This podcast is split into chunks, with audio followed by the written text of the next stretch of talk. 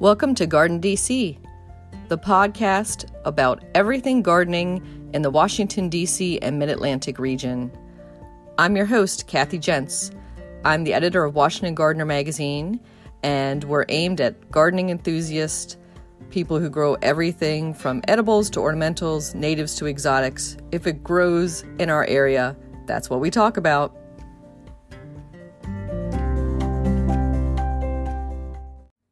Welcome to episode 168 of the Garden DC podcast. In this episode, we chat with Doug Oster, Pittsburgh's garden guru, about favorite fall perennials. The plant profile is on autumn daffodils, and we share what's going on in the garden, as well as some upcoming local gardening events in the What's New segment. We close out with the last word on flying squirrels by Christy Page at the Food Gardening Network. This episode, we're joined by Doug Oster, Pittsburgh's garden guru, and a returning guest on the Garden DC podcast. Welcome back, Doug. Great to be back, Kathy. You know, I always love talking to you. Uh, there never seems to be enough time. We get rolling and we just keep going.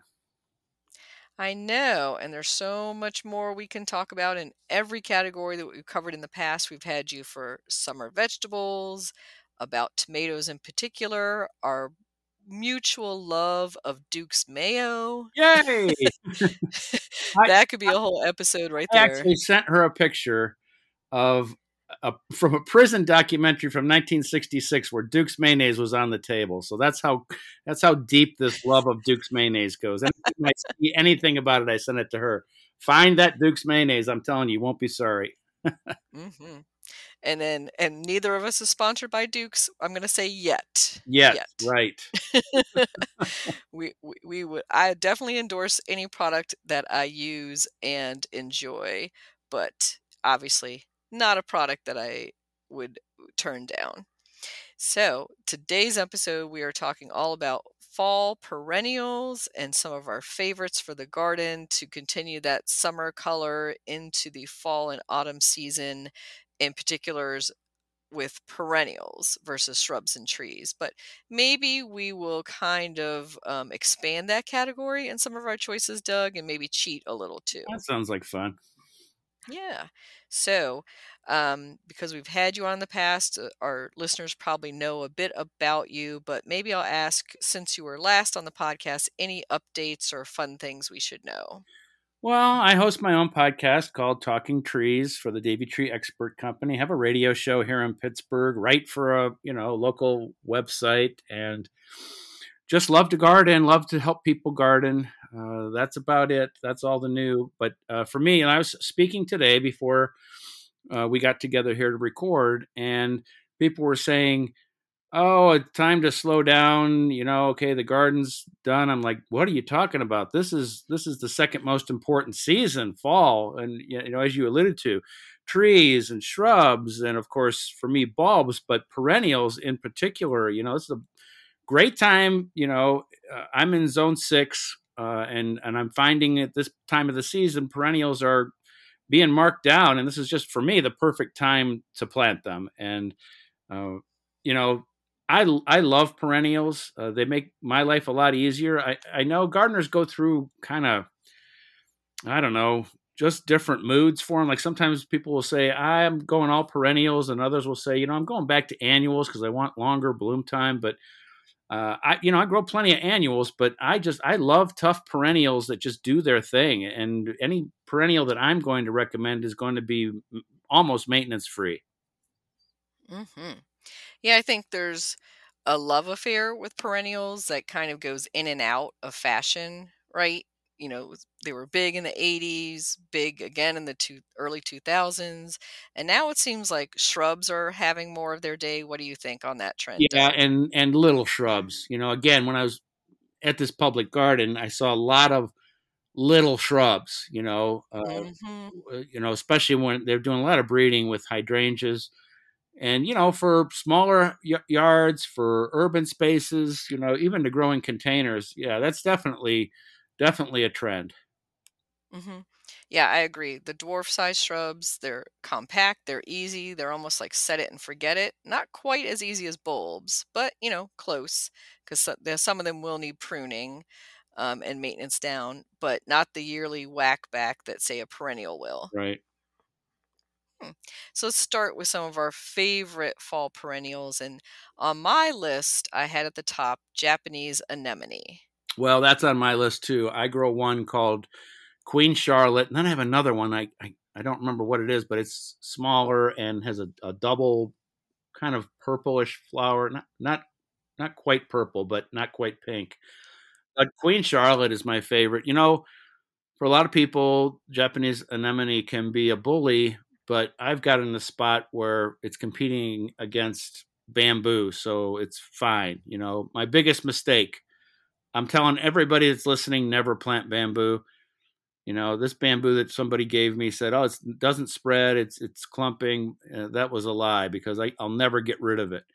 So I've got that uh, Queen Charlotte, which gets to about four feet tall, has beautiful uh, deep pink flowers and it just dances in the breeze. Yeah, sometimes the common name is windflower, but there's a lot of different windflowers. And mm-hmm. you know, that is one of those plants where you can just put in and it's going to spread for you. Uh, you know, cut out some pieces and give it to friends. And it's a late bloomer, which I just love. Uh, and it, it, it it's not just a one trick pony. The flower buds look great, the flowers look great, and then there's like kind of a white tufty seed head. So uh, it's one of my favorites. The deer will nibble on it. It's not their favorite, but the deer will nibble on it. So I've got it out in deer country, so it needs to be sprayed with uh, some repellent. Hmm. Yeah, and the foliage can look a little tattered or ratty if you got it like in full sun or full afternoon sun. So maybe morning sun is better for it. Um, and if it gets a little dried out, like if we had a kind of dry September, so mine is looking a little brownish at the edges, but it still keeps on blooming up a storm. And the one I have is Robustissima, which is, you know, very bullish per the Latin name. it is definitely robust and a great spreader. The funny thing about it, Doug, is if you bring it to a plant swap, if you don't pot it up well in advance and let it recover for a couple weeks, you're basically bringing like what looks like wet spinach. You know, like it just does really resents being transplanted at first, looks awful, but will fully recover. All you need is a little section of the root. That sounds awesome. And again, something you're going to have a lot of it. Share it with with friends and other people.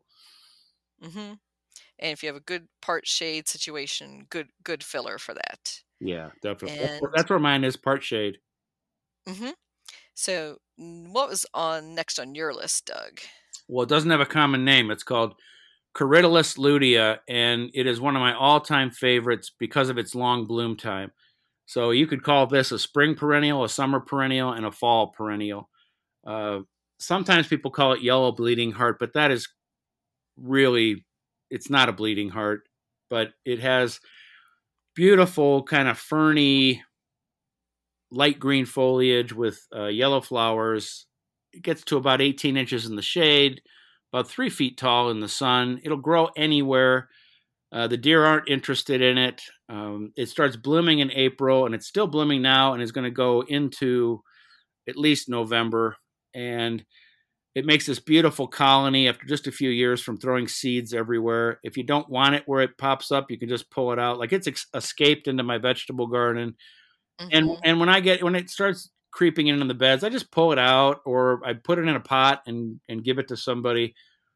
You know, it makes the garden look like someone's been gardening in it. And so when it's at its high point, because I'm all low maintenance, you know, for both of us, we're running around and speaking and you know, writing blog posts and doing podcasts where we should be gardening. And I just love a, a plant that will spread on its own. It's great for containers. It's one of those perennials because of its long bloom time and toughness. It'll throw seeds into a container. It'll throw seeds into a crack. Uh, I just, I just love the plant, and anybody that will listen, I will tell them about Corydalis lutea, uh, just because of its ease of growth and its long bloom time and I don't have to do a thing with it. And I just love that it's in the vegetable garden now because it's all around the edges of all the beds. And when it gets going out there, it's just, it's, it, I guess it's not for everybody. It's not for somebody who wants a neat formal garden in, in mm-hmm. for my style of gardening, but it's just I love it going everywhere. And as I said, if, if it's in a spot I don't like, I can just I have no worries about just pulling it out because I got it everywhere. Mm-hmm. And I think it's one of those that um, once you have it, it does reseed everywhere. It acts almost like an annual, like you said, because it just keeps blooming and blooming versus a lot of perennials that just have like a two week bloom period and then that's your basically all your season of interest. Right. But you know uh, i have heard people warning about it that it could be on the invasives list eh, but you know uh, everything is local so check your local list but you're right it does lend cover color in a lot of spots it comes up you know basically in the cracks of concrete i mean what could be easier than that yeah i hope it does not go into that like invasive category because uh, it's so beautiful. I just I just love it. Mm-hmm. And I don't think it's displacing anything. So that's a little bit different than you know something that spreads readily, whether it is displacing a native plant. Yeah, and uh, it's, it's not it's not uh, underground runners either. It's just by throwing seeds here and there. And actually, I've never you know I've been growing it now for 22 three years in my garden there's no sign of it anywhere outside the garden. There's no sign of it in the forest. There's no sign of it at the neighbors. There's no sign of it anywhere else except for in my garden. Mm-hmm. And I think that's because it is where you garden, like disturbed soil, mm-hmm. right? Versus like leaf litter in the, in right. the forest. So that's that's a good thing for keeping it in check. Hmm. So next on my list is the ugly named but beautiful plant toad lily. I'm glad I wish I'm glad you're going to talk about this one because I've struck out in in growing it, and I've only tried a couple times, and I've put it in. I think the soil's too dry, but it's in with a bunch of ferns, and it's you know they're uh, hay scented ferns, so they'll grow anywhere. They'll grow in dry woodland soil, and so I tried it there, where I really don't take care of that area. I just let it go on its own. I was hoping it was going to be one of those plants that would take care of itself, but I didn't get it to come back, and I tried it a couple years. So you you give me the lowdown on on this one because I want to grow it because it's so beautiful. Mm-hmm. Yeah, so I do love Tricyrtis. I have several varieties of it. I think Samurai might be my favorite. It's got like a beautiful kind of chartreuse edge to the leaves. So even without those cute little orchid like flowers, you get beautiful foliage. Um, it does take a little more water than my dry shade. So where I plant it is around the base of my gazebo. And here's my laziness trick, Doug. When I'm watering the hanging pots that are hanging in my gazebo, that water spills down onto them below. Mm, so like, I like that idea. So there, there you go. That's the lazy uh, watering trick. And so they're getting some supplemental water, not a ton, but some. But so I would say they don't like dry, dry shade, but they're happily blooming in, you know, part to full shade. And this year, though, I've had another complication of a mom bunny and her two offspring moved under my gazebo, and they've been chomping on a couple of the varieties of Tricyrtis and a couple they left alone. So I can't figure out why they like one and not another, but now I'm going to have to start spraying. Yeah, that that would be a case for me for for spraying. Uh, you know, because it's not a food crop. Uh, you know, it depends on which food crop you're you're spraying. If you've got bunnies, I get bunnies that get into the veggie garden here and there until I can figure out where to get rid of them. There's uh, something I use for the vegetables is called hot pepper wax, mm-hmm. uh, and for some reason we don't taste the hot pepper, but the animals won't won't touch it. And until I can figure out where they're coming in and out, I I just use that. Uh, what are you going to do about your bunnies? Just going to live and let let be, live and let live. Is that the right term? Live and let live. Yeah. Live and let live. Yeah, I have been right now. I mean, when they're babies, they're so cute. You can't do much about them. But there are some, you know, juvenile hawks in the area.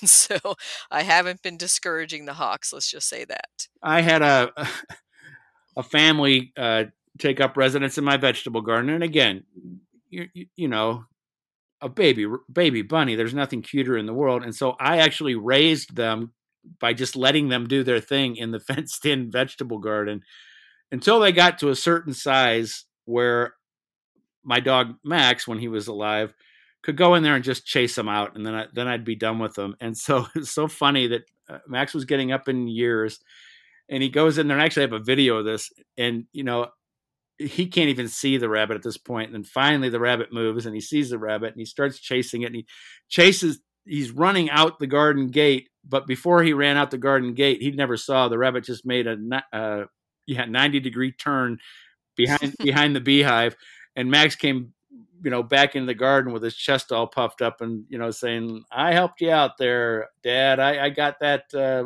rabbit out of the garden so Hmm.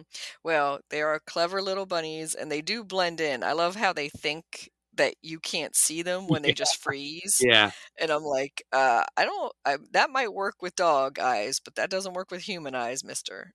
I have, I have a rabbit the size of a raccoon out there outside the, the garden. I just, I, I think it's too big to get in. That's the other thing too with the the younger rabbits, the little baby rabbits, they can go in and out of chicken wire pretty easily uh, till they're a certain mm-hmm. size, till they basically till almost they're mature, and so that's a uh, that's always an issue unless you've got fencing as tight as like something like hardware cloth. I've got just chicken wire around, you know, buried uh, around a picket fence, uh, you know, down there, and so far so good for the last couple years. But something's in there munching on my Swiss chard, and it's not a rabbit because there's lots of other stuff for a rabbit. I think it's like a chipmunk or something. They for some reason mm. they go after my my beet greens and my uh, Swiss chard, so that's driving me nuts. I got to get some of that hot pepper wax on there, but there's only so many hours in the day, right, Kathy? mm-hmm. Yeah, and the hardware cloth is definitely the way to go. I found um, that's the barrier I use around my lettuces and stuff at the community garden because yeah, chicken wire is not going to do it yeah. for those baby bunnies, yeah. not at all. Hmm. So let's go to the next one on your list, and I think you had hardy banana. Yeah, this one's a star in my garden right now, and it's only about three seasons, maybe four seasons that I've had it. And I just started off with, you know, it was a, it was just a, a guy did a story on uh, gave me a potted one, you know, maybe in a one gallon pot in maybe 18 inches tall.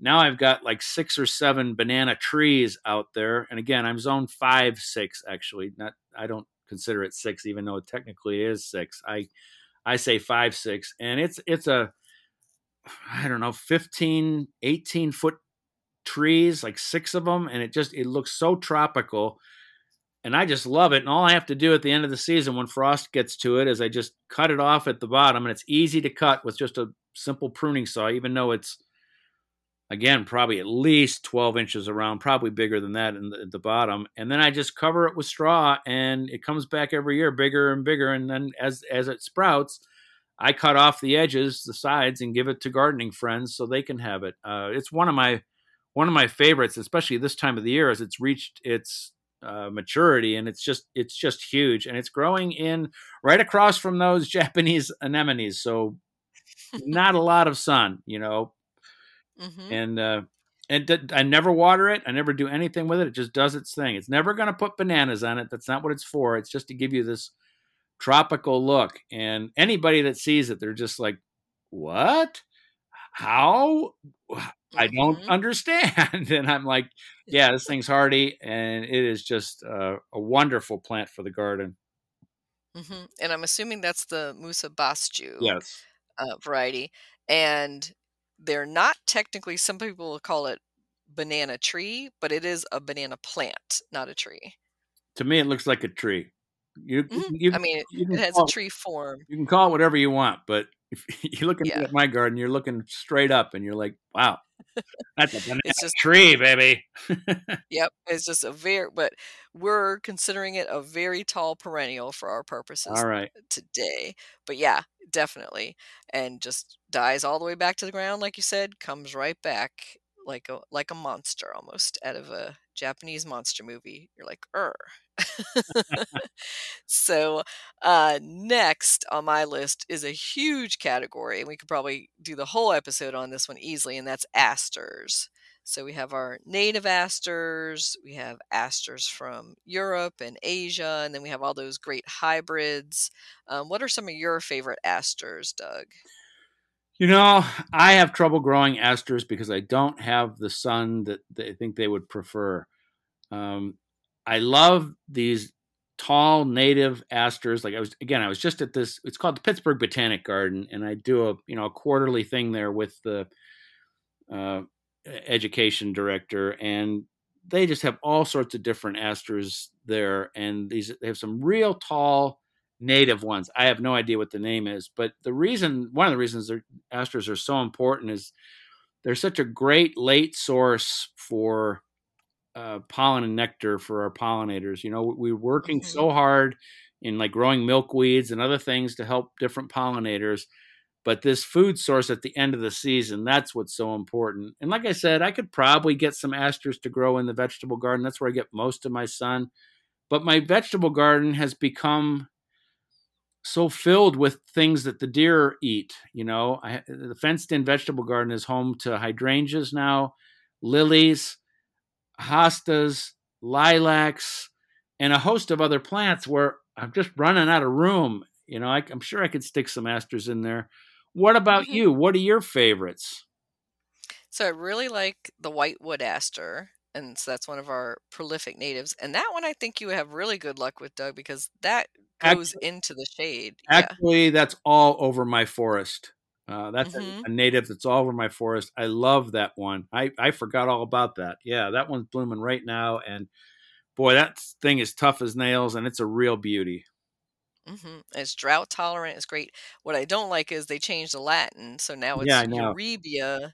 Yeah, Eurybia divaricata um, so everything that was in that Asteraceae family kind of got split up in the last few years, and you have to learn all new Latin for those. No, you don't. If you're like me, you just say I don't know how to pronounce it because I don't know how to pronounce it.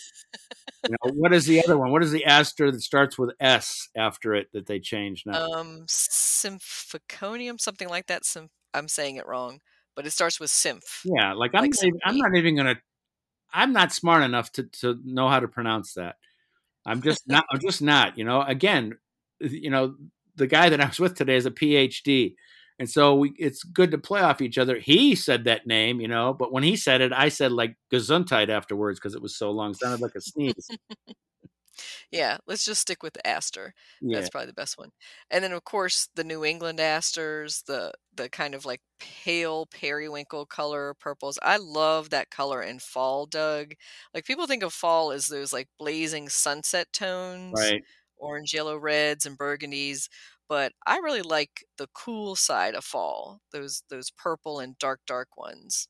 That sounds good, man. That sounds great. I, I'll have to throw something in the vegetable garden somewhere, but again, I got a whole bed in the vegetable garden that's turned into a nursery bed, and actually, that's where one of the uh, Japanese anemones are. Uh, you know, people send you stuff, and you want to grow it out. I just I got to get it out of that, and then try something else in there. Oh mm-hmm. boy! And I think asters in containers. That's a good idea too. So oh, maybe some, I'll try that. Yeah, I like, some I like spots use, with. I like to use these uh, fabric pots. They're called uh, root pouches and they're made out of recycled water bottles and they're inexpensive. You can get a 15 gallon one from AM Leonard for like five or six bucks. And again, this isn't an ad. This is just what I use.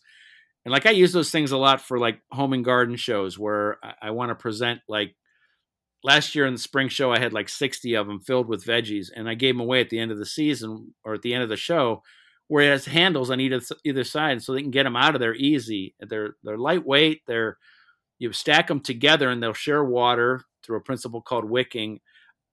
That's a good idea for me. Now that that gives me a good idea for asters to put put them in something like that. Mm-hmm.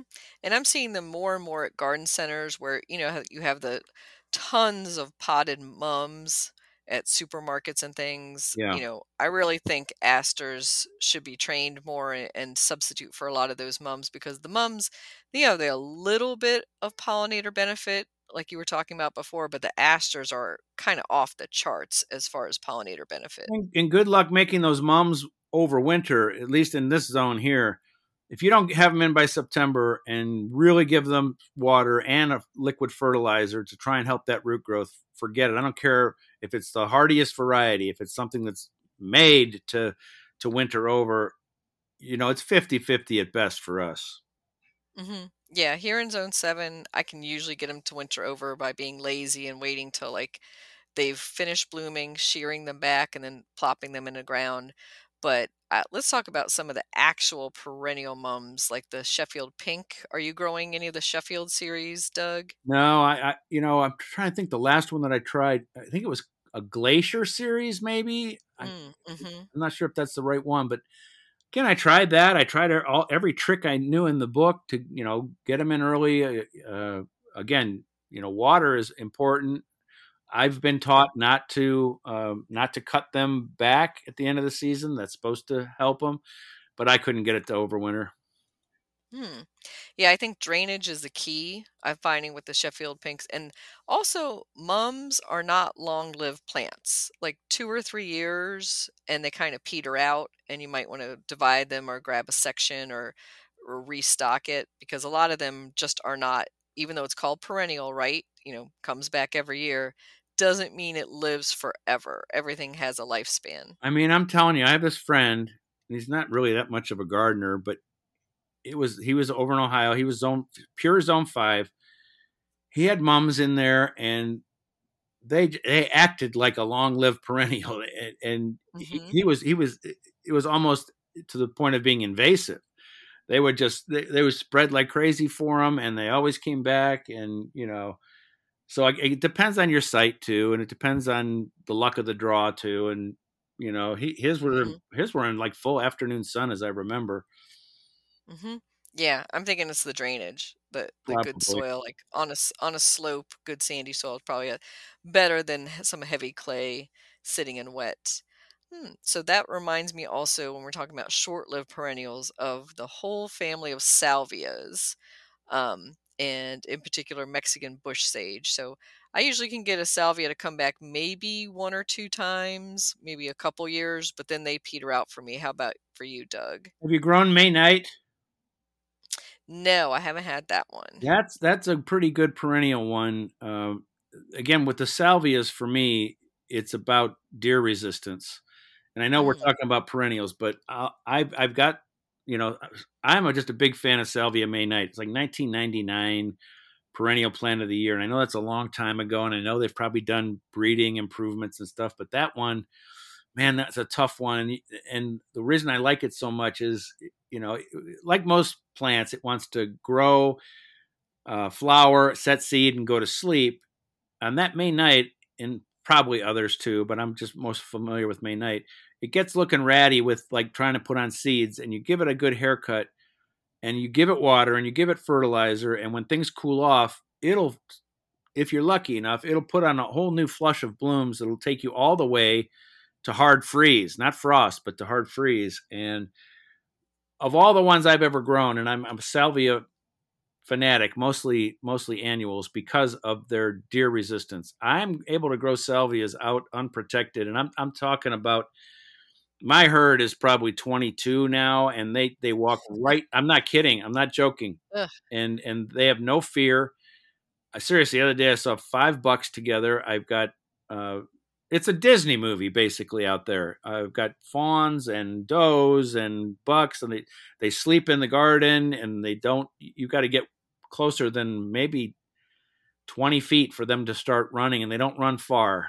They just, you know, even I've got a little dog on a leash, barking like a a, a wild uh, hyena, and they're just like, "What? I don't care." So when I get a plant like that, whether it's perennial or annual, um, I, I'm I'm incorporating it in the garden. Uh, I love the mhm, the blues and purples, but also on the annual side, the uh, reds and uh, you know real bright blues. Uh, I, I'm I just I love growing salvia for that reason.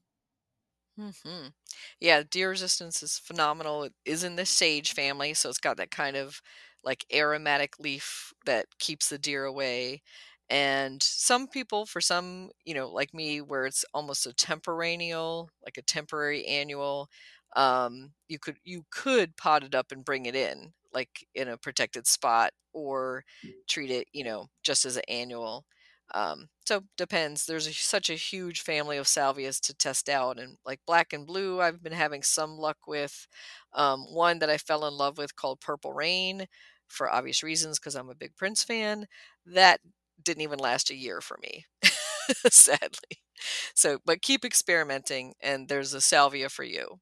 I know we want to stay on perennials, but if we can talk salvia for just one second, anything Mhm. from the like Wish series, Wendy's Wish, and then Mm, Amistad. mhm, Amistad is a real dark purple with it looks like black and blue, only instead of blue flowers, it's a real dark purple. Like hmm. again, I don't want to go too off the path of of perennials, but again, as a salvia lover, uh, those are just great plants for me, e- especially with so many people dealing with the deer. Mhm.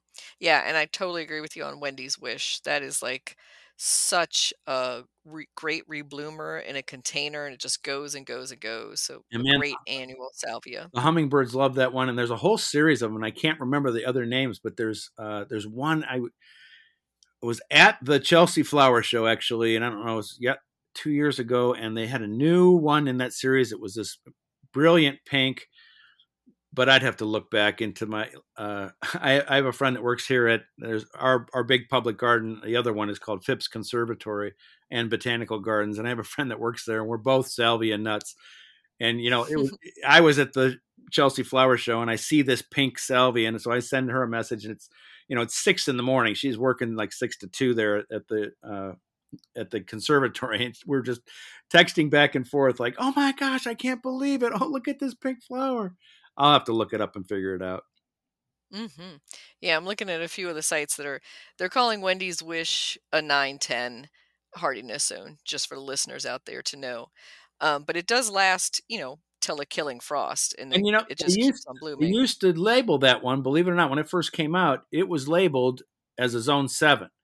So I don't I don't know what changed uh, because I was figuring like you know I remember the first year I saw it in the in the uh, nursery I was just I was taken aback. It's so beautiful um, and grew it out and again the hummingbirds loved it and was hoping that I could pot it up, put it in an unheated greenhouse and get it to to winter over that way. And I still think I can, believe it or not. I I, I think it's a, a pretty tough plant, but it had one of those winters where it was just like most of the stuff that I tried to, that I normally overwinter, like you know in the vegetable garden and that sort of thing. Uh, it you know most of it didn't make it because it was two weeks of like minus ten or something, which is unusual here.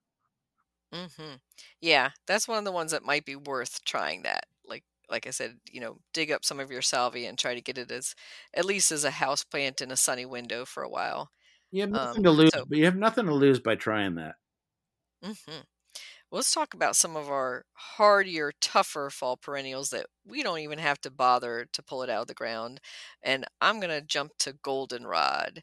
Um, so I know there's people out there saying, boo, hiss. they don't want to see another goldenrod. But what do you think, Doug? Goldenrod is not a weed. It is a wildflower, and there are cultivated varieties. If you want, you have to tell people that you have a cultivated variety in there. I think uh, is fireworks one, Kathy. I think is one. hmm Yeah, I that's one of the best. I have all just native goldenrod growing everywhere, and it doesn't make you sneeze. The pollen's too heavy. It's another one of these great plants for pollinators at the end of the season. And turn your head around about this plant and and that's what I tell people a lot when they think something's a weed like that like this one. This is just a, an amazing plant. And just look stop the only reason it's a weed is somebody told you somewhere down the line that it's a weed. Just look at this plant. It's beautiful. And there's lots of weeds like that, you know. Okay, if they're invasive, forget it. We got to get rid of them. But this is a, just a completely positive plant. Uh, and again, today at the Pittsburgh Botanic Garden, you know, there are hillside pollinator gardens just filled with goldenrod, and it, it's it's beautiful if you think it's beautiful, and I certainly think it's beautiful, and it, it does so much for the pollinators, and you don't have to do anything to to to make it grow. It just it just does its thing, and that's what I want in the garden. Mm-hmm. No extra watering, nothing, no maintenance. You know, you might whack it back if it's getting a little bit too tall and floppy. Uh, that's about it for some of the depends on the variety. Like fireworks stays shorter, more compact, and then there's some of the taller goldenrods and some of the more um, prolific reseeders. But guess what? Cut off the seed heads as the bloom is fading. But I don't do that, Doug. You know why?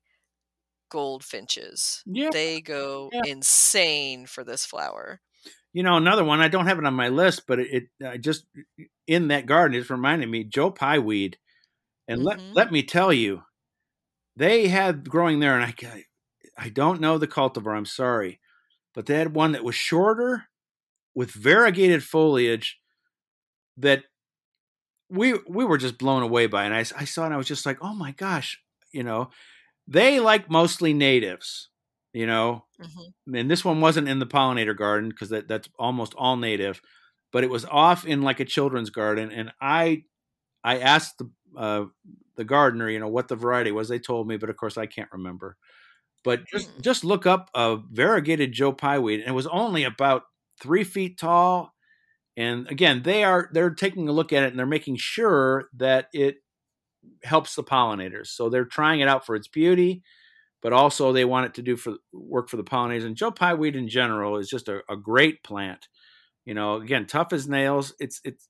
I know it has the name weed in it, but it's only like I said, it's only a weed because someone told you it was a weed. They started.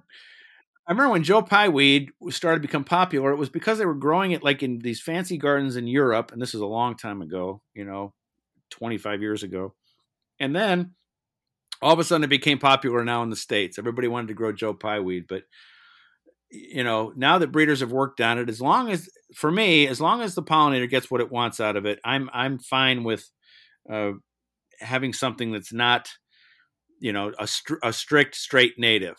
Uh, that's just my opinion. Mhm. Yeah, because you know, especially in a small garden, you know, eight foot tall leaning over plant can be a little out of control. So those little Joes, Right, you know, all right. those series, the smaller ones, that's a great option for people. Hmm. And so the other end of the spectrum are are tall sedums. And it's funny when we say tall sedum, we mean versus those that crawl along the ground, like the ground cover sedums and, and little succulents. But we're talking about like sedum autumn joy and that series.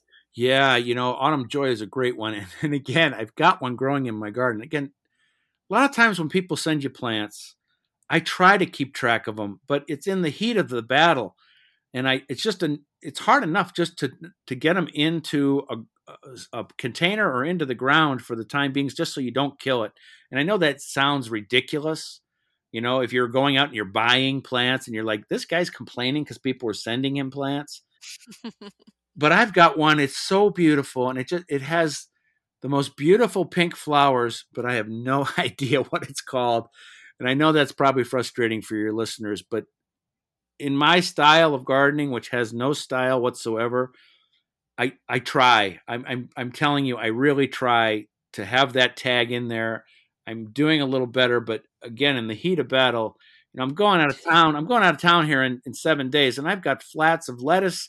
I've got uh, perennial hellebores to plant. I've I got so much to do, and and I'm I'm not complaining. I guess I am complaining, but don't don't hate me for complaining. You know, uh, I, I'm trying my very very best to to keep this under control and keep get these plants in the ground without going crazy. And everybody gardens differently, and hmm and so. Uh, don't hate me for for being an idiot for being an idiot and not knowing the names of a lot of these plants it's enough for me like it's enough for me just to i'm the only one that sees that plant maybe my my hmm wife might see it but i'm the only one that sees it and that the fact that i get enjoyment out of it that's great i know it's part of my job to tell people you know this is a great variety um, but sometimes it just doesn't work out that way and I apologize for that, but I'm getting such immense joy out of this plant. It's I just I threw it in a container. It just does its thing. I mean, imagine just a plant you just you know in in the heat of the battle. You just you're throwing this plant into a, a, container and you say okay i'll i'll get it into the ground eventually. It never did. And it just it's just doing its thing. You have this beautiful you know grayish green foliage all year and then you get the gravy. You get the you get these pink flowers right now.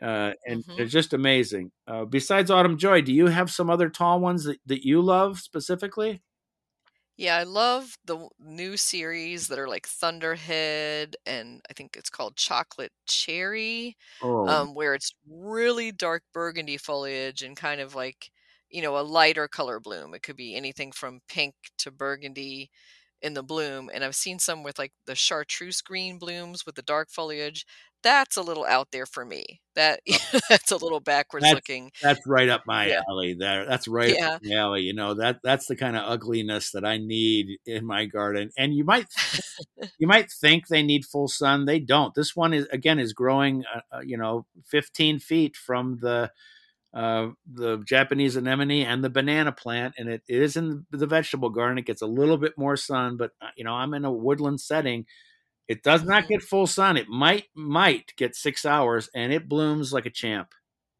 Mm-hmm. I agree. My Autumn Joy and the related series are all part sun because trees have filled in. They were originally planted in the sun, but they still do well.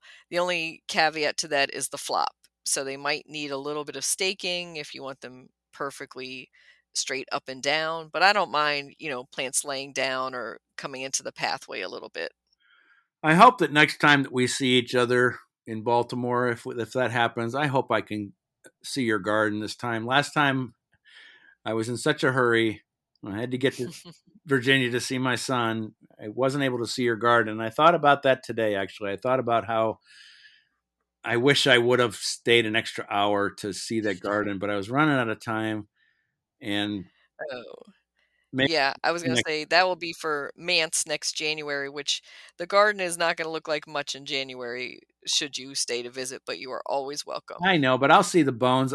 You know, I can I can see what you're doing, you know, mm-hmm. even in January. And your your January is different than my January. Mhm. There'll hopefully be some color still there at that point. I'm sure there will be. And so, those listeners who are curious, MANTS is the Mid Atlantic Nursery Trade Show that happens usually second week of January every year in Baltimore at the Convention Center. And that's a trade show for mainly East Coast to Midwest uh, growers, wholesalers, retailers, and you know a fun place to get together for plant geeks yeah us plant geeks you know and for me i get a lot of uh, good interviews there you know, like i need content for stories in, in, in the middle of winter. You got new stuff coming out, but also I need content for the radio show when people aren't calling with their garden questions in January and February.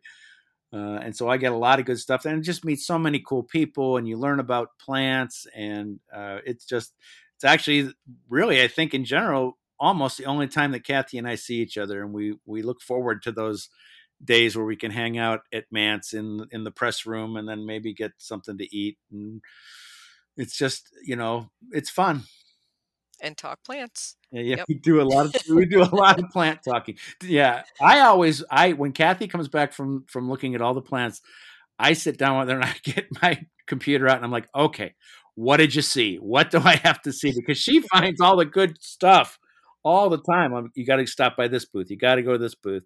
And so then I'm out out on the floor looking around at all the stuff that Kathy tells me to go see. I have a couple things usually where I can send her to, but she sees it first. That's my goal. so, uh, next on your list that I'm looking at here is a plant that I'm just planting. So I don't have experience with it yet, and that's the Aralia Sun King. Oh man, this thing.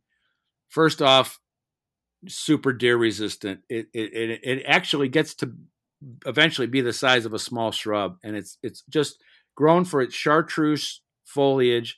This time of the year, what happens is it starts to flower and it has kind of insignificant little round flowers. And when it does that, uh, at least in my garden, because they have had one at this garden I saw today that was actually out in full sun which I don't think is the right spot for it. I grow it in in almost full shade, and it just brightens up uh, any shady corner in in the garden. And again, for me, the importance of it is I don't have to spray it.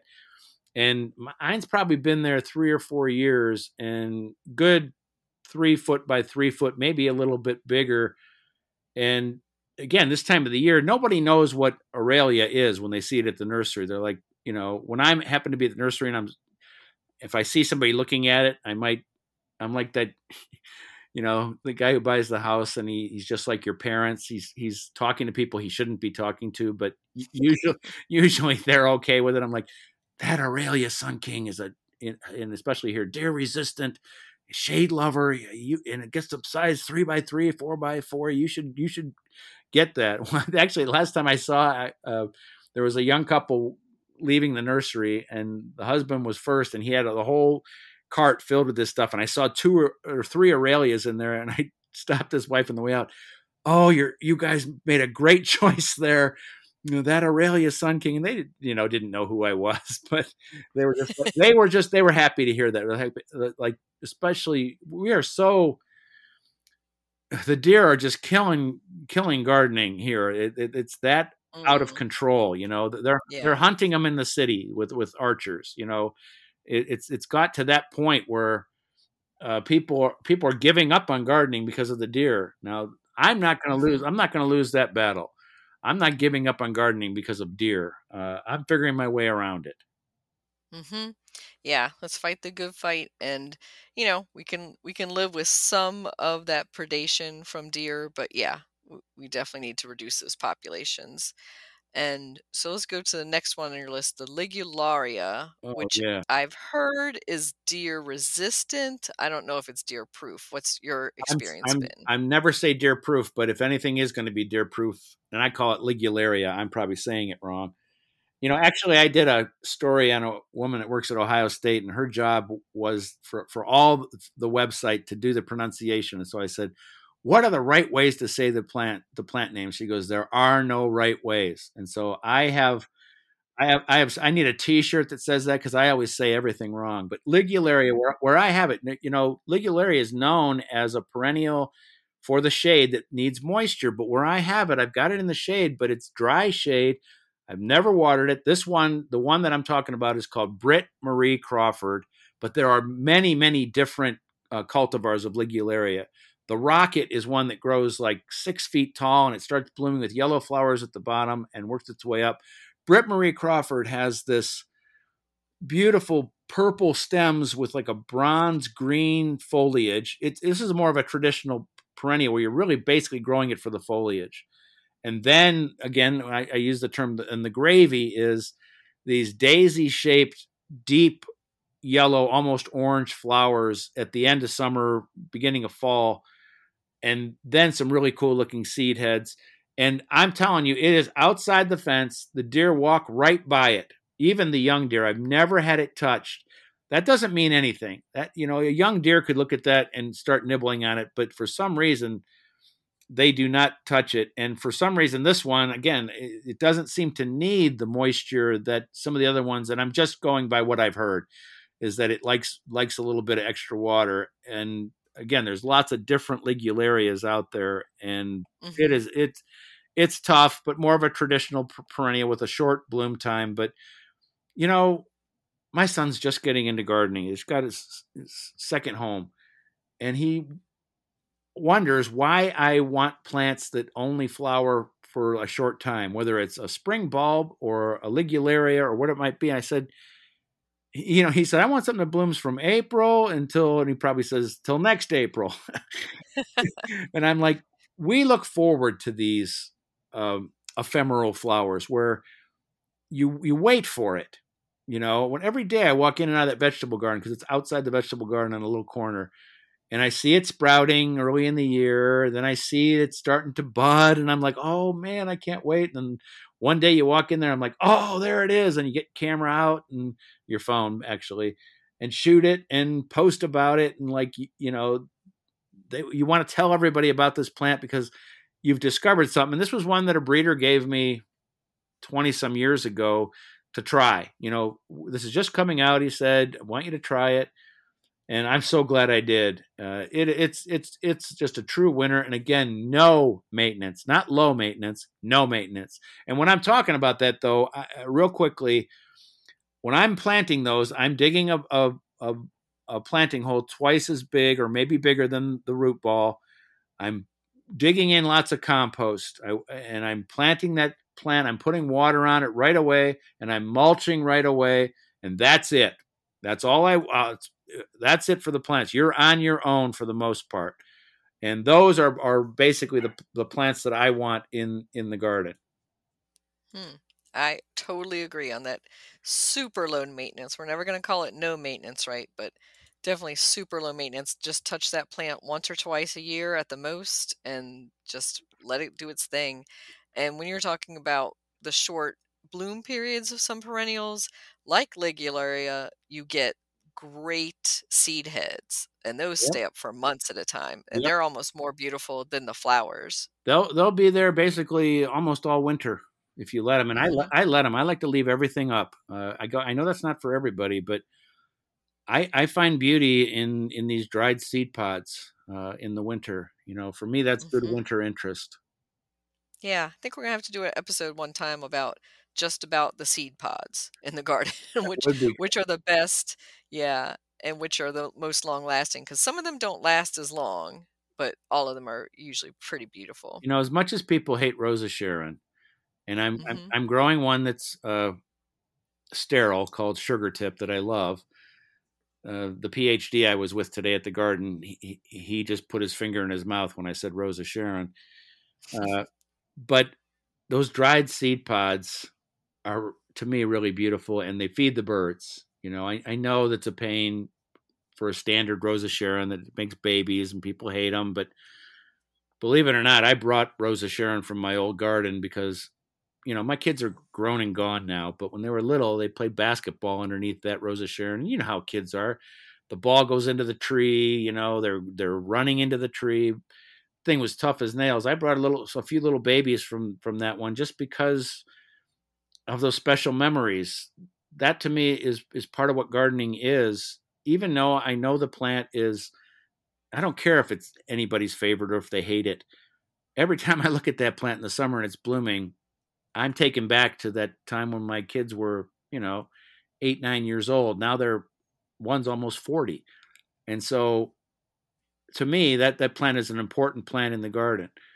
Uh, it's not for everybody, but hmm you know, and you know, I, I know I've I've left the perennial train again. I'm sorry, and I've gone into shrubs and trees, but Yes. you know, we got onto seed heads, so that's where I love to watch the birds on those Rose of Sharons, uh, especially like the titmice, like that. They'll just sit in there and they'll just dig through there, and it, it makes me feel good to see the birds feeding on those seeds. hmm And I think that does circle us back to that fall perennials. A lot of them that we are growing were pass along plants from gardens that we visited, from older relatives, Yep. or, you know, have special memories for us. Um, I can say that especially for Russian sage that I was given. Um, and that's like a super tough, sun loving fall perennial that just keeps on going and going, you know, borders on shrub, but it is a salvia.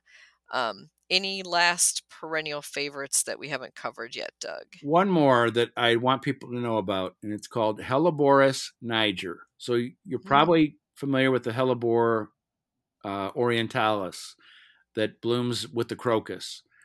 This plant blooms, starts blooming in November, December. Uh, common name winter rose or Christmas rose, and it, it's evergreen. Uh, to have something blooming late like that, and if it's a normal winter and down where you're at, Kathy, this thing would be perfect. You know, hmm I, I gave some to one of our friends that came to MANTS, um, who lives down in Virginia, and because the way they're sold up here, this drives me nuts. You can't find them at the nursery. Uh, they're a holiday plant. They come out like like a poinsettia or something. They want, expect you to put it on your windowsill and and then throw it away or something at the end. And, and it's a perennial. It's it's this amazing perennial that blooms at, at, at November, December, January. I mean, what what else could you ask for? It's evergreen, has these deep green leaves. I'm I'm somehow going to make it my job to get these plants into nurseries. I can do it. I just have to I have to get the time to do it and figure it out and promote it because this plant is just amazing. Before I knew anything about gardening, and tell me if we're running out of time, Kathy, because I have just a little story about Helleborus niger. No, go ahead and share. Um, I didn't know anything about gardening, and a friend of mine that worked at the newspaper that I worked at, she said, "This friend of mine is giving away uh, a plant, and I forget the name of it, what what we thought it was."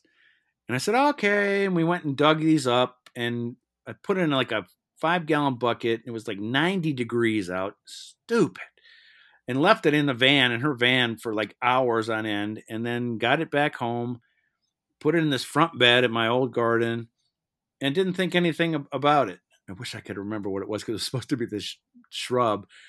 And it took three years for it to come back because I transplanted it so terribly. And by that time, I knew what a hellebore was. And when it started blooming in November, I was perplexed because I was like, I thought these were supposed. This was pre-internet. I thought these were supposed to bloom like with the crocus. And so, uh, you know, I went to the library and looked it up, found what it was, and I brought that plant because they hate to be transplanted. I brought that plant from that garden 20 some years ago to this garden. And again, that's just every time I see it bloom, I'm reminded of of this long journey of learning to garden, of not knowing anything and really treating a plant badly, but yet now it's one of my favorites. I just I love it. And so what I do is I go to the nurseries. I even go to the box stores. I hate buying plants at box stores. Like I never do it.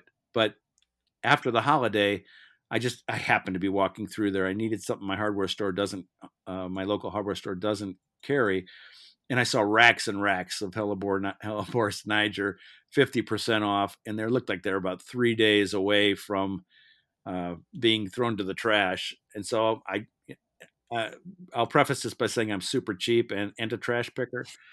so uh, I got the manager over and he was very nice. And I said, How many of these do I have to buy to get like a really good deal? Because I know where these are going in three days. He goes, Buy two of them at half price and just fill your cart up with everything else you want because I want to get rid of them. And so then I got to figure out how to overwinter them because I used to try and plant them in like January when we'd have a thaw it, then it gets too cold in February, it kills them. So now I just I put I have an unheated greenhouse and I put them in there and they love it in there for the winter. And I still have two flats of them sitting out in the garden right now that need to be planted before I leave town in six days. and I've given a bunch of them away to people. Uh, again, again, down your way, man. Uh, they will they will thrive. Up here, they're tough as nails, uh, but it's much easier to overwinter them where you're at. Um, yep. If I get any this year at the end, I'll have to bring them to MANTS and let you in on the deals uh, so that you can take them back home and, and plant them in your garden. yeah, and I think I've had luck with a few that have been given to me as Christmas type gifts on the holiday timing, and you're right. Um, you're taking a risk by planting them right away, but you know, on a January day when it hits 50, 60, it's tempting. And I've done it and I've had good success. So I'm zone seven. So again, not much to lose. You know, yeah, I wasn't going to keep it inside as a house plant. Yeah, definitely. Yep. That's what I actually, I actually talked to somebody today at that uh, garden today that I'd given one to last April. and She planted it in May and before that, I mean, I didn't give it to her in April. She planted it in April, but I gave it to her during the winter, and she did grow it that way. She grew it as a house plant, and I was wondering, I, have been wondering if it could survive on the windowsill uh, mm-hmm. for people who don't have, you know, how many people have an unheated greenhouse or a cold frame or a spot like that, or some protected spot where it could overwinter. So I think you can do it on the windowsill. You, again, you have nothing to lose. Uh, especially when you buy it after the season, they're they're giving them away you know, because mm-hmm. I think they're pricey during the season. They're like in a little six inch pot, they're selling them up here for 25 to 30 bucks, mm-hmm. you know, all, all, in full bloom. Mm-hmm. Yeah. I mean, they, they push them into early bloom, you know, and get them full of vim and vigor and then you just are supposed to enjoy them for the bloom and then throw them out i guess in your compost pile but yeah we cheapskate gardeners lo- love to plant them I can't do it, Kathy. I, I can't do it. And I try and educate everybody I can on this plant uh, to not do that because if you can get it established, you'll you'll again you'll have this evergreen plant that that when e- almost everything else is done, it's coming into its prime. I I love that part. Mhm. I just love that part of it. And uh, believe it or not, in January here in Zone Five Six, when you get a thaw, you'll see honeybees come to it. Mm-hmm. Yep, I definitely have seen bees and even some of the early, uh, you know, native bees that break dormancy or come out early, um, visiting them, and and the later hellebores as well, of course. So, Doug, wrapping up our fall perennials chat, um, how can our listeners follow up to find out more, find where you're at, and talk to you more about fall perennials? Everything I'm doing is at dougoster.com. It's D O U G O S T E R. And if you have a garden question, that's part of my job. I answer garden questions all day long. Uh, just send a message through, and I'd be happy to talk to you about whatever your problem is, or maybe even if you have some advice on something cool to do. I love the interactive uh, nature of what we do, Kathy, of being able to talk back and forth with gardeners. You know, real quick. sorry, I know you're. I know you're ready to sh- shut me up, but uh, I I just I love that part of it to be able to talk back and forth with people, and and in a world, internet world, where people are always like worried about trolls and this and that and bad things. I never get that. I never get that out of gardeners. It's always positive stuff, back and forth, trying to help each other. I always say that fishermen have secrets, but gardeners don't have any. They love to share everything. Hmm. Well, thank you for sharing, and thank you for being on the Garden DC podcast again, Doug. Thank you so much for having me. That was fun. Another day is here, and you're ready for it. What to wear? Check. Breakfast, lunch, and dinner? Check. Planning for what's next and how to save for it? That's where Bank of America can help. For your financial to-dos, Bank of America has experts ready to help get you closer to your goals. Get started at one of our local financial centers or 24-7 in our mobile banking app. Find a location near you at bankofamerica.com slash talk to us. What would you like the power to do? Mobile banking requires downloading the app and is only available for select devices. Message and data rates may apply. Bank of America and a member FDIC.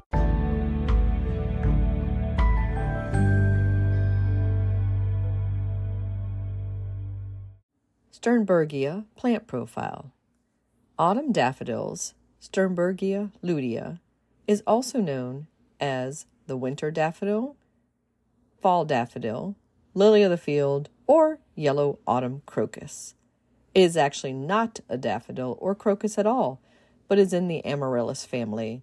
It is native to southern Europe. This charming fall blooming bulb is an old fashioned favorite that deserves a spot in your garden. It is drought tolerant, virtually pest free, and deer plus rabbit resistant.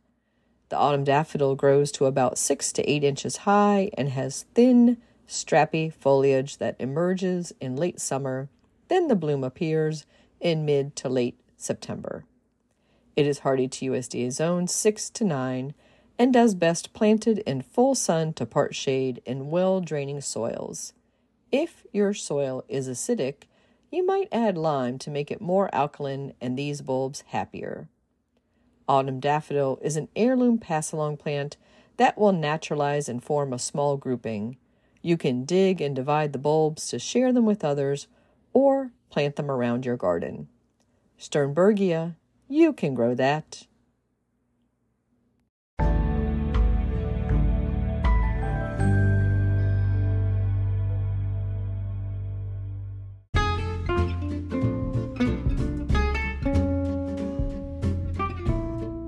What's new in the garden this week? Well, it was a delight to be sitting in my gazebo and watch the hummingbirds visit my canna flowers.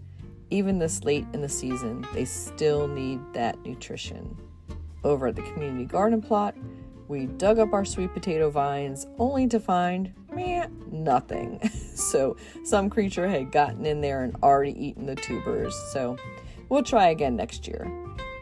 In local gardening events, you might want to attend the Spooky Arboretum Night Hike at the Blandy Arboretum on Friday, October 13th from 6:30 to 7:30 p.m. And you can find out all about bugs, bats, and things that go bump in the night as you explore the Arboretum in Boyce, Virginia. So you can sign up for that at their website. Members and UVA alumni are $10 fee, non members are 15 There's also family rates. Another walking tour you might want to attend that same weekend is at the Arlington National Cemetery. They're having their Memorial Arboretum walking tour on Friday, October 13th from 9 to 11 a.m., led by Greg Hughes, an ANC forester. You can come see the trees of Arlington at the peak of their autumn splendor. There's over 300 species of trees at the Arlington National Cemetery for you to see. You can also visit again on Friday, October 20th at 9 a.m. for a What's New at the Memorial Arboretum Walk with horticulturist Kelly Wilson. And there are several other fall color and walking tours happening at the Arlington National Cemetery this fall. Just go to their website and you can find out details on that. And then finally, the White House is open again for their annual fall garden tours. You can find out more about them at whitehouse.gov. That is Saturday, October 14th and Sunday, October 15th from 10 a.m. to 4:30 p.m. It is free, but the tour requires time tickets that you can pick up from the National Park Service outside the White House Visitor Center on Pennsylvania Avenue starting at 8:30 a.m. each day. Then you line up for your entry point near the south lawn and I can say the tour is well worth it. You can see a little short we made about the tour on our YouTube channel for Washington Gardener magazine and that was a lot of fun and a perfect weather day. I hope if you go you have the same wonderful time and perfect weather as well. Happy gardening. thank you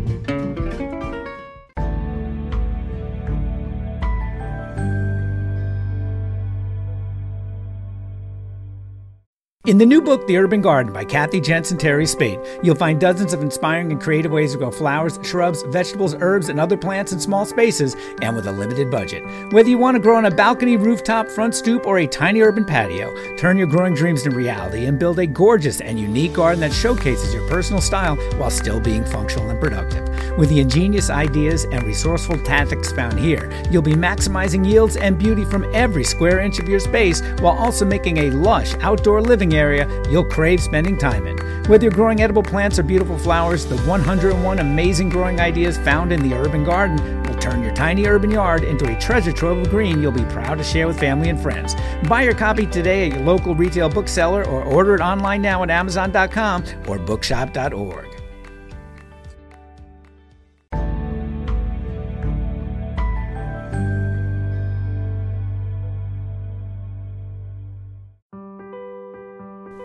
Get low maintenance alternative lawns with the new book Ground Cover Revolution by Kathy Jentz.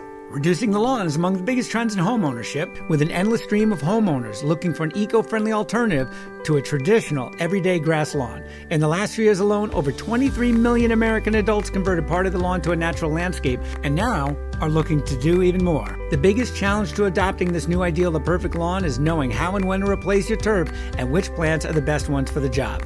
Ground Cover Revolution is here with all the answers you need.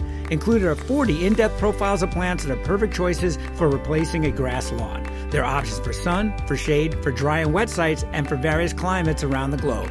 There are choices that bloom, options that are evergreen, and selections that are deer resistant.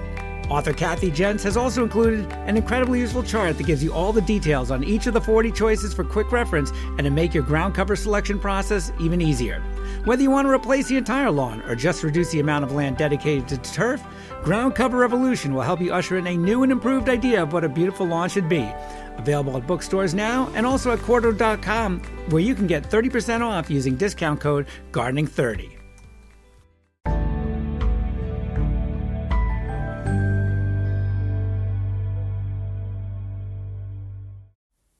This is the last word on flying squirrels by Christy Page at Green Prints. I'm not a person who uses the word hate very often. It's just not a frequent part of my vocabulary, but I will say that I hate flying squirrels. It has not always been this way. For years, I was actually quite ambivalent. I never even gave them much thought. That all changed a few years ago and became a struggle I will never forget. The first incident that spurred my hatred of flying squirrels was not even a direct contact. I was away on a trip and woke up one morning to a video text from my daughter. In it, there was a lot of yelling, running around, and general mayhem. I had no idea what was happening, but called home to find out. Apparently, the prior evening, just before midnight, when everyone was tucked safely in bed, we had an intruder. The four legged kind. Yep, a flying squirrel. The dogs went crazy. My daughter was startled. It was in her room. And my husband struggled to capture it and get it out of the house.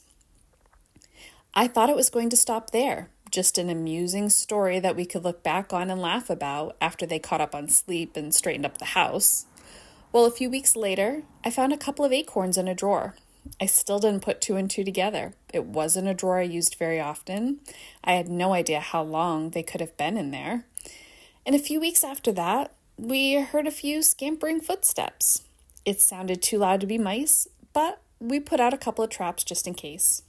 After two weeks, we had bare mouse traps and more scurrying noises. I talked to a couple of pest companies, and they said that our best bet was to trap them and release them. We bought a couple of humane traps, did a lot of research, experimented with the best type of bait, and did a lot of waiting. We then started catching flying squirrels. Not one, not two, but over a dozen. It was a long, crazy winter. Spring came and we didn't hear any more noises. We were hopeful that all was solved. We spent the summer happily reveling in the fact that we didn't hear anything in the attic crawl space of our house. We were lulled into a false feeling of security. Fall came around again, and so did the scurrying noises. Out came our trusted traps and long nights of catching flying squirrels. An animal that I had honestly never given much thought to became an obsession. I was researching this rodent as if I were about to give a dissertation on it. After several more weeks of this, we decided it was time to turn it over to the professionals. They came and built eviction ports in the eaves of our house and plugged up every little small hole they could find. Apparently, a flying squirrel can fit through an opening the size of an average pinky finger. For the next few weeks, we heard less and less noise until the blissful night when there was none. We elatedly called the pest expert, who told us to give it a couple more weeks. Two weeks went by of quiet nights and deep sleep. It seemed like the eviction process was a success. The pest company came back and removed the eviction ports and closed those holes up as well. I don't know when I have been happier to see an animal go. The flying squirrels didn't damage anything, they didn't eat any crops, but they did tamper with our sleep and sanity. So while I'm not a person who uses the word hate often, I will say that I hate flying squirrels, and I think with apt reason at this point. I will now wait with bated breath for the first few chill fall nights and see if I'm awoken by any scurrying noises. If I am, I know to just leave it to the professionals. This was the last word on flying squirrels with Christy Page at greenprints.com.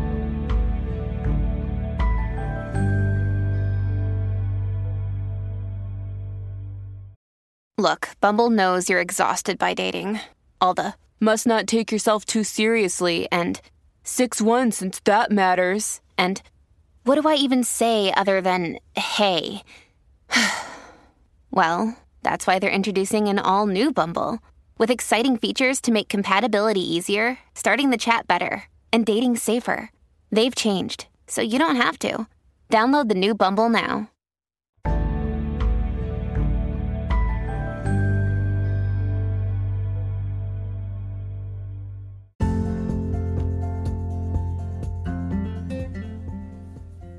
Thank you for listening to Garden DC. You can become a listener supporter for as little as 99 cents a month by going to anchor.fm slash gardendc slash support. Another way to support this podcast is to subscribe to our monthly digital publication, Washington Gardener Magazine. To do so, go to washingtongardener.com. Thank you.